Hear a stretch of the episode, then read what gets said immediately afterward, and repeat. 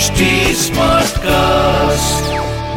आप सुन रहे हैं एच डी स्मार्ट कास्ट और ये है fever F M production.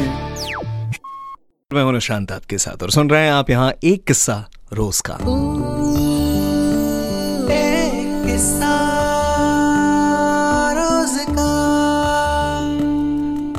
Vaibhav Uttar Pradesh में ही रहते हैं, पहले यहाँ नहीं रहते थे, पहले ये रहते थे मुंबई में। वैभव का ये सवाल है कि निशांत, एक वक्त तक मेरे अंदर एक जुनून था, एक आग थी अंदर ज़बरदस्त कि यार मुझे बड़ा सिंगर बनना है, पर मुंबई जैसी माया नगरी है ना, वहाँ जाने के बाद इंसान को अपनी औकात समझ में आ जाती है कि आप कहाँ हैं, कितना सीखना बाकी है। हालांकि फिर वो एक ऐसा वक्त भी मैंने देखा जब मुझे ऐसा लगा कि शायद जो मेरे अंदर है वो बाहर निकल नहीं पा रहा। और इसका एक सीधा अगर मैं इशारा करूं किसी की तरफ तो वो नेगेटिविटी थी मेरे आसपास, जो अक्सर बताने की कोशिश करती थी कि भाई तू नहीं कर सकता। मुझे भी लगने लगा कि हाँ मैं नहीं कर सकता। उत्तर प्रदेश वापस आ गया। हालांकि यहाँ अभी एक छोटा सा क्लास है मेरा जहाँ बच्चों को गाना सिखाता हूँ। कई बार मेरे स्टूडेंट्स और उनके पेरेंट्स आकर कहते हैं कि साहब आप तो बड़े सिंगर हो सकते थे, लेकिन मुझे ऐसा लगता है कि अब तो चीज़ें ख़त्म हो गई। क्या किया जा सकता है इसका?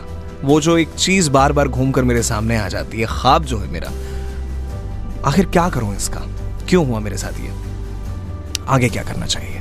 वैभव, आपके सवाल के जवाब में एक छोटी सी कहानी।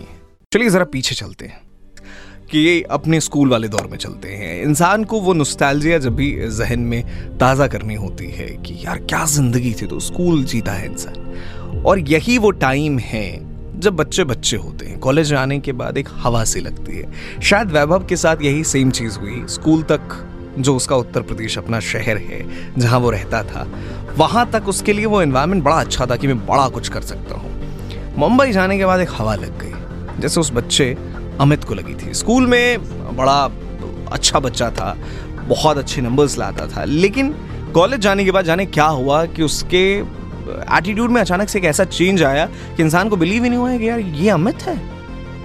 ये सवाल या निशान जब आपके लिए खड़े हो जाएं तो उसका मतलब ये समझिएगा कि आप किसी ऐसी डायरेक्शन में जा रहे हैं साहब जहां कुछ दूर तक तो रास्ता है, लेकिन आगे एक ऐसी खाई है जो यहां से नजर नहीं आती। अमित उसी रास्ते में चल दिया था। घर, परिवार, दोस्त सब समझा चुके थे कि अमित यार क्या कर रहा है तू, मुझे मत सिखा, मैं कर लूंगा। ये जो एटीट्यूड था अमित का, वो उसे एक ऐसी दिशा में लेकर जा रहा था जहां आगे कुछ भी नहीं है। नतीजा ये हुआ कि अमित साहब कॉलेज में आने के बाद पहले ही साल में ईयर बैक लगने वाली स्थिति में आ गए, यानी फेल हो गए। आज तक स्कूल में ये चीज़ इसने अपने साथ कभी नहीं देखी थी।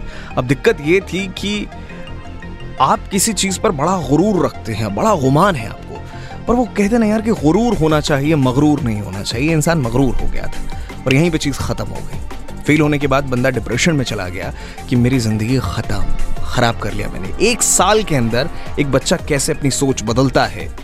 आज जो वैभव का सवाल था उसका जवाब शायद उन्हें मिल गया है। अगर आपके कोई ऐसे सवाल हैं आप मुझसे पूछ सकते हैं, इंस्टाग्राम या फेसबुक के ज़रिए, दोनों जगह अवेलेबल हूँ आरजे निशांत के नाम से। टिल देन अपना बहुत सारा ख्याल रखिए। आप सुन रहे हैं एच डी स्मार्ट कास्ट और ये था fever F M production H D smart cast.